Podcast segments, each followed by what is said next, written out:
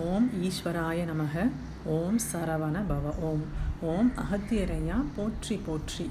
குருவடி சரணம் திருவடி சரணம் ஓம் ஸ்ரீ ரேணுகாதேவி அன்னையே போற்றி போற்றி. அன்பு ஆத்மாக்களுக்கு பணிவான வணக்கங்கள். கலியுக காவியம் ஆத்மாவின் சுயசரிதம் அத்தியாயம் ஐம்பத்தி எட்டில் அணுக்களின் ஓசை என்னும் ஒளி. நாம் தொடர்ந்து அணுக்களை பற்றி பார்த்து கொண்டு வருகிறோம். இப்போ துவாபரம் யுகம் வரைக்கும் வந்திருக்கோம்.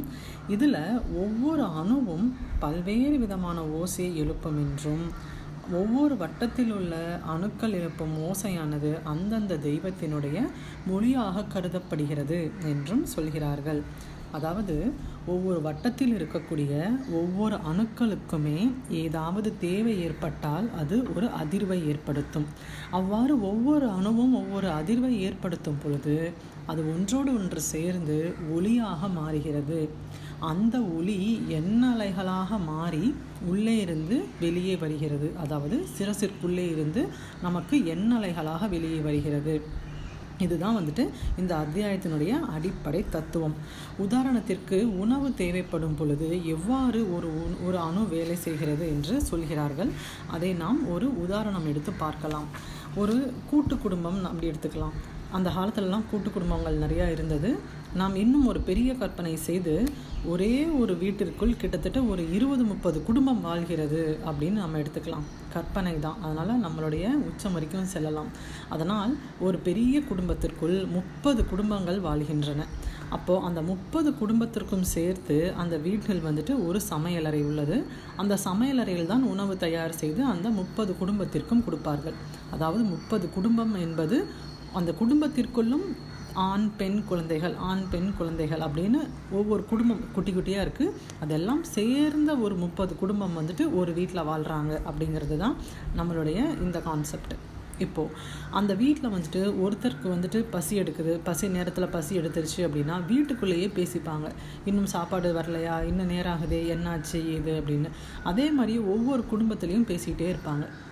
அப்போது எல்லா குடும்பத்துக்குள்ளேயுமே உள்ள சலசலப்புகள் இருந்துக்கிட்டே இருக்கும். இது வந்து களிவட்டம் அப்படின்னு நாம் எடுத்துக்கலாம். ஏன்னா நமக்கு தெரிந்தது போல் களிவட்டத்தில் அணுக்களினுடைய எண்ணிக்கை மிகவும் அதிகம். அதனால் அணுக்களுடைய எண்ணிக்கை அதிகமாக இருப்பதனால் அது அது ஏற்படுத்தும் சின்ன சின்ன அதிர்வுகள் கூட பெரிய சப்தமாக எழுப்பும் அப்படிங்கிறாங்க. அப்போது ஒவ்வொரு குடும்பத்திலேருந்து இப்போ உதாரணத்திற்கு வந்து வீட்டில் ஒரு ஆண் இருக்கார். அவர் வந்துட்டு சரி சாப்பாடு என்ன ஆச்சுன்னு நான் போய் பார்த்துட்டு வரேன் அப்படின்னு சொல்லிட்டு வீட்டை விட்டு வெளியே வராங்க.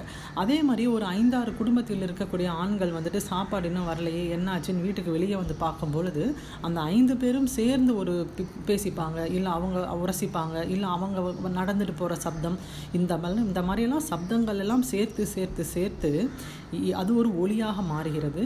அந்த ஒளி வந்துட்டு எண்ணெய் அலைகளாக மாறி அப்போ வெளியே போய் என்ன பண்ணுறாங்க சமயக்கட்டில் போய் கேட்குறாங்க உணவிலும் தயாராகலையா? அப்படின்னு. அப்போது அந்த சமைத்து கொண்டிருப்பவர் வந்துட்டு ஓ இத்தனை பேர் நேரடியாக வந்து கேட்குறாங்க சீக்கிரம் உணவு தயார் செய்து கொடுக்க வேண்டும். அப்படின்றதுக்காக உடனடியாக த உணவை தயார் செய்து அவர்களுக்கு கொடுப்பார்கள். இது வந்துட்டு ஒரு உதாரணம். இந்த உதாரணத்தை அப்படியே நாம் கலிவட்டத்தில் எடுத்துக்கொண்டோமானால் அங்கே உள்ளே இருக்கக்கூடிய ஒவ்வொரு அணுவுமே வந்துட்டு ஒவ்வொரு அணுவிற்குள்ளேயும் வந்துட்டு ஆண் அணு அதாவது அவுட்டர் எலக்ட்ரான் அப்படின்னு சொல்கிற துணை அணுக்கள் தான் ஆண்கள். உள்ளே இருக்கக்கூடிய மைய அணு பெண். அதற்கு உள்ளே இருக்கக்கூடிய ஆற்றல் தான் குழந்தைகள். அப்போது அந்த அணுக்கு பசி எடுக்கும்போது அது என்ன பண்ணும்? அந்த துணை அணுக்கள்லாம் சேர்ந்து உணவு வந்துட்டு வேணுன்றதுக்காக அதிர ஆரம்பிக்கும். உணவு வந்துடுச்சா அப்படின்னு நரம்பிலைகளில் பார்க்குறதுக்காக ஒவ்வொன்றுமே அதோட இடத்தை விட்டு விட்டு விட்டு வெளியே வரும். இது போன்று எல்லா அந்த அணுக்களும் வெளியே வந்து வந்து பார்த்தது என்றால் அந்த அணுக்கள் எல்லாம் எல்லாம் சேர்ந்து அதனுடைய அதிர்வுகளும் சேர்ந்து ஒளியாக மாறி நமக்கு எண்ணலைகளாக வருகிறது. இதுவே நமக்கு பசி உணர்வு எடுப்பதற்கு காரணம். அப்போது உள்ளே இருக்கக்கூடிய அணுக்களுக்கு பசிக்கிறது அது அதனுடைய சமிக்கைகளை அனுப்புகிறது அது எண்ணலைகளாக மாறி வெளியே வந்து நாம் சாப்பிடுகிறோம். இதுதான் வந்துட்டு ஒரு அணுக்களுடைய எந்த மாதிரியான அலைகளை வந்துட்டு அது எழுப்புது அப்படின்னு சொல்லிட்டு சொல்கிறாங்க இப்போது ஒருவேளை வந்துட்டு அதற்கு வந்துட்டு உணவு வந்துட்டு இருக்குது கொடுத்துட்டோம். சம்டைம்ஸ் வந்து நமக்கு ஏதேனும் வீட்டில் வந்துட்டு ஒரு பூஜை நடக்கிறது என்றால் அன்றைக்கி நம்ம முழுதாக விரதம் இருப்போம்.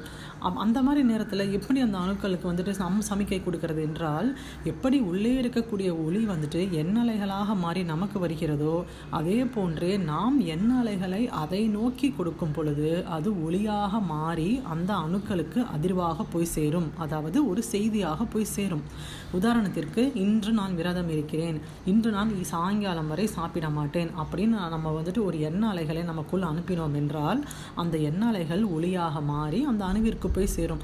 அப்போ அந்த அணு வந்துட்டு அதுக்கு அதிர்வு மூலயமா அதுக்கு ஒரு சிக்னல் கிடைச்சிரும். ஓ இன்னைக்கு நமக்கு சாயங்காலம் வரைக்கும் சாப்பாடு கிடைக்காதுன்னு. அப்போ அந்த அணுக்கள் எல்லாம் அமைதியாக இருக்கும் அப்படிங்கிறாங்க. ஒன்று விரதம் இருக்கும் பொழுது நாம் உணவு எடுத்துக்கொள்ள மாட்டோம். இன்னொன்று நாம் மிகவும் சந்தோஷமாக இருந்தாலோ இல்லை மிகவும் துக்கமாக இருந்தாலோ நமக்கு பசிக்கவே பசிக்காது. அதற்கு என்ன காரணம் என்றால் வெளியே இருந்து நாம் எண்ண அலைகளை நடந்த விஷயத்தை நினைத்து நினைத்து நினைத்து யோசித்து கொண்டே இருப்பதனால் நாம் எண்ண அலைகளை உள்ளே அனுப்பி கொண்டே இருக்கிறோம். அப்போ எண்ண அலைகள் வெளியே இருந்து உள்ளே சென்று கொண்டே இருந்தால் அந்த அணுக்கள் எல்லாம் அமைதியாக இருக்கும்.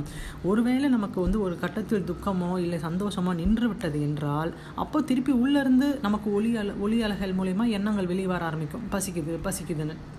ஸோ இது ஒரு டூ வே மாதிரி. ஒன்றா உள்ளே இருந்து நமக்கு எண்ணலைகள் வரும்? இல்லை நம்ம எண்ணலைகளை உள்ளே அனுப்பி பசியை கட்டுப்படுத்தலாம்? இந்த ரெண்டு விஷயங்கள் தான் வந்துட்டு அணுக்களுக்கு உள்ளே நடக்கிறது அப்படிங்கிறாங்க. இப்போது அணுக்களுக்கு வந்துட்டு ஒரு வேளை உணவு வந்துட்டு வெளியே இருந்து போகவே மாட்டேங்குது அப்படின்னா என்ன நடக்கும் என்றால் உள்ளே இருக்கக்கூடிய அணுக்களிலேயே ஒரு கூட்டமான அணுக்கள் வந்து உணவை சேகரித்து வைத்திருக்கும். அந்த அப்போ வந்து வெளியிருந்து என்ன கேட்டாலும் உணவு உள்ளே வரவே இல்லை அப்படிங்கும் பொழுது சேற்று வைத்து சேர்த்து வைத்து அந்த உணவை அந்த அணுக்களுக்கெல்லாம் பகிர்ந்து அது உண்ணும் அப்படிங்கிறாங்க. இன்னொரு விஷயம் வந்துட்டு இப்போ வந்துட்டு எல்லா அணுக்களுக்கும் வந்துட்டு சேர்ந்து வெளியே வந்து அது பேசுமா அதிர்வு கொடுக்குமானா கொடுக்காது. அந்த வெளியே இருக்கிற எண்ணலைகளை உள்ளே வந்துட்டு ஒரு சில அணுக்களுக்கு மட்டுமே அந்த எண்ணலைகள் போய் சேரும். அப்போ அந்த அலை அந்த அணு எண் அணுக்கள் எல்லாரும் அந்த எண்ணலைகளை நம்மளுடைய எண்ணலைகளை வாங்கி அதை ஒளியாக மாற்றி மீதி இருக்கக்கூடிய அணுக்களுக்கெல்லாம் பரப்பும். இது ஒரு குழுவாகவே எப்பொழுதுமே வேலை செய்யும் அப்படிங்கிறாங்க. அப்போது இப்போ வந்துட்டு அது வந்துட்டு இப்போ வெளியில் இருக்கிற அணுக்களுக்கு எல்லாருக்கும் உணவு உணவு நம்ம நம்ம சாப்பிட்றோம். அந்த எலக்ட்ரானுக்கெல்லாம் உணவு போயிடுச்சு.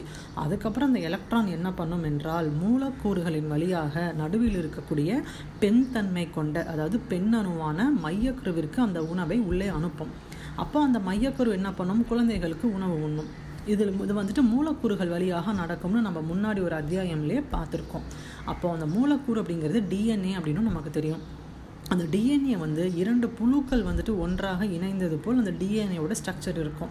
அப்போ அந்த ரெண்டு புழு அந்த கம்பி மாதிரி ஒன்றா இணைந்ததில் ஒரு ஒரு இதோட வேலை என்னென்னா வெளியே இருந்து அதாவது அவுட்டர் பார்ட்லேருந்து வெளி துணையணுவிலேருந்து உணவை கொண்டுட்டு போய் மைய அணுவுக்கு மையக்கருவுக்கு கொடுக்கறது ஒரு இதோட வேலை.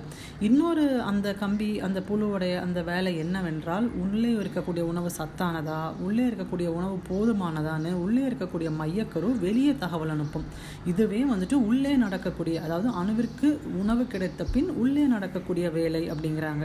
ஸோ இந்த மாதிரி எப்போவுமே ஒரு வேலைகள் உள்ளேயும் வெளியேயும் நடந்து கொண்டே இருப்பதனால் எப்போவுமே ஒரு வகையான அதிர்வுகள் இருந்து கொண்டே இருக்கும். அந்த அதிர்வுகள் மூலமாகவே ஒளிகள் உருவாகும். ஒளிகளே நமக்கு எண்ண அலைகளாக வெளியே வரும் அப்படிங்கிறாங்க. அப்போது உள்ளே வந்துட்டு ஆத்மா அணு வந்துட்டு எப்போவுமே வந்துட்டு ஒரு ஈர்ப்பு சக்தி மூலயமா ஒரு ஒளியை வந்துட்டு அணுக்களுக்கெல்லாம் அனுப்பி கொண்டே இருக்கும். சீக்கிரம் வந்து சேருங்கள் சீக்கிரம் வந்து சேருங்கள்னு ஒரு ஒளி வந்துட்டு ஆத்மாவிலிருந்து வந்து கொண்டே இருக்கும் எல்லா எண்ண அலைகள் எல்லா அணுக்களுக்குமே. இது எப்போ வரைக்கும் வரும் அப்படின்னா ஆதவன் வந்துட்டு உதித்து மறையும் வரைக்கும் வரும். ஆதவன் மறைந்த பிறகு ஆத்மாவுடைய ஈர்ப்பு சக்தி குறையும். ஆத்மாவுடைய ஈர்ப்பு சக்தி குறையும் பொழுது அணுக்கள் அனைத்தும் அப்பொழுது தான் உறங்க செல்லும். அப்போ அணுக்களுக்கு வந்துட்டு ஆத்மாவிலிருந்து ஈர்ப்பு சக்தி வராத பொழுது அணுக்கள் அனைத்தும் உறங்கும். அதனாலேயே நமக்கும் உறக்கம் ஏற்படுகிறது அப்படிங்கிறாங்க. இப்போ ஒருவேளை இது வந்துட்டு எப்படின்னா நம்ம இயற்கையோடு ஒத்து வாழும்போது இது நடக்குது. இது ஆனால் இப்போது இந்த காலகட்டத்தில் நாம் வந்துட்டு இரவு வந்து பத்து பதினோரு மணி வரை விழித்து கொண்டிருப்பதனால் நம் செயற்கை லைட் நம்ம வந்துட்டு லைட் போட்டுக்கிறோம். அதெல்லாம் அதெல்லாம் வந்து செயற்கை உணவு. ஆத்மாவிற்கு வந்துட்டு சூரியனின் ஒளி மற்றும் ஓம்காரம் மட்டுமே உண்மையான உணவு. ஆனால் நாம் யூஸ் பண்ணக்கூடிய இந்த டியூப் லைட் எல்லாமே வந்துட்டு நம்மளுடைய ஆத்மாவிற்கு செயற்கையான உணவு. அப்படி செயற்கையான உணவு ஆத்மாவிற்கு செல்ல செல்ல ஆத்மாவுடைய ஈர்ப்பு சக்தி குறைந்து கொண்டே வரும். அப்போ ஆத்மாவுடைய ஈர்ப்பு சக்தி குறைந்து கொண்டே வரும் பொழுது அதனால் எந்த அணுக்களையுமே ஈர்க்க முடியாது. ஒரு காலகட்டத்தில் அதோடைய ஈர்ப்பு சக்தி எல்லாம் குறைஞ்சு போயிடும். அப்போ ஆத்மாவிலிருந்து ஈர்ப்பு சக்தியே அணுக்களுக்கு வராத பொழுது அந்த அணுக்களே புற்றுக்கட்டியாக மாறுகிறது அப்படிங்கிறாங்க. ஸோ அதனாலேயே வந்துட்டு பிரளயம் வந்துட்டு ஏற்படுது. அப்போது கழிவட்ட அணுக்களை பொறுத்த வரைக்கும் உணவு வேண்டும்ன்றதுனால அது அந்த பக்கம் இந்த பக்கம் அலைஞ்சு அலைஞ்சு அதனாலேயே அதற்கு கோபத்தாபங்கள் எல்லாம் ஏற்படுது. இதுதான் வந்துட்டு கழிவட்டம் பொறுத்தவரை. இப்போ துவாபர யுகம் அடுத்து இது செல்லும் பொழுது இப்போ எப்படி நம்ம வந்துட்டு க ஒரு வீட்டில் வந்து முப்பது பேர் இருந்தாங்கன்னு பார்த்தோமோ அதே மாதிரி ஒரு வீட்டில் வந்துட்டு அஞ்சே பேர் மட்டும் இருந்தாங்க அப்படின்னா அவர்களுக்கு வந்துட்டு தாராளமாக உணவு கிடைக்கும். அங்கே சப்தம் கம்மியாக இருக்கும். அவர்களுக்கு அதாவது அந்த துவாபர யுக அணுக்களுக்கு வந்துட்டு பசி அதிகமாக இருக்காது. குறைந்த உணவு வந்துட்டு அதுக்கு போதுமானதாக இருக்கும். அதுக்கு குறைந்த உணவே போதுமாக இருப்பதனால் எண்ண அலைகளை அதிகமாக ஏற்படுத்தாது. அப்போ நாம் கலிவட்டத்தை தாண்டி துவாபர் வட்டம் செல்லும் பொழுது மனம் மன மனதில் அமைதி அதிகமாக ஏற்படும். ஏனென்றால் அந்த வட்டத்தில் இருக்கக்கூடிய அணுக்கள் அதிகமாக எண்ண அலைகளை செலுத்தி கொண்டே இருக்காது. அதனால் வந்துட்டு உறக்கமும் நமக்கு குறையும் அப்படிங்கிறாங்க.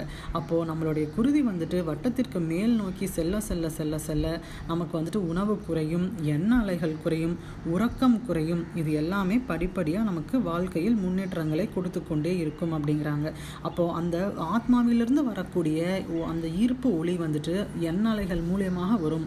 எப்போ நமக்கு அந்த ஆத்மாவினுடைய ஒளியே கேட்கும் என்றால் எப்போ நம் சத்தியயுகம் நோக்கி செல்கிறோமோ எப்போ நம்மளுடைய குருதி வந்துட்டு திரு துவாபர யுகம் திரேதாயுகம் தாண்டி சத்தியயுகம் செல்கிறதோ அப்பொழுதே ஆத்மாவினுடைய ஒளியை ஒருவரால் தெளிவாக கேட்க முடியும் அப்படிங்கிறாங்க.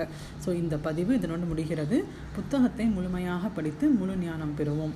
இப்பதிவில் உள்ள நிறைகள் அனைத்தும் குரு அன்னையை சாரும் குறைகள் அனைத்தும் என்னையே சாரும். ஏதேனும் குறை இருப்பின் மன்னித்தருளுங்கள். நன்றி.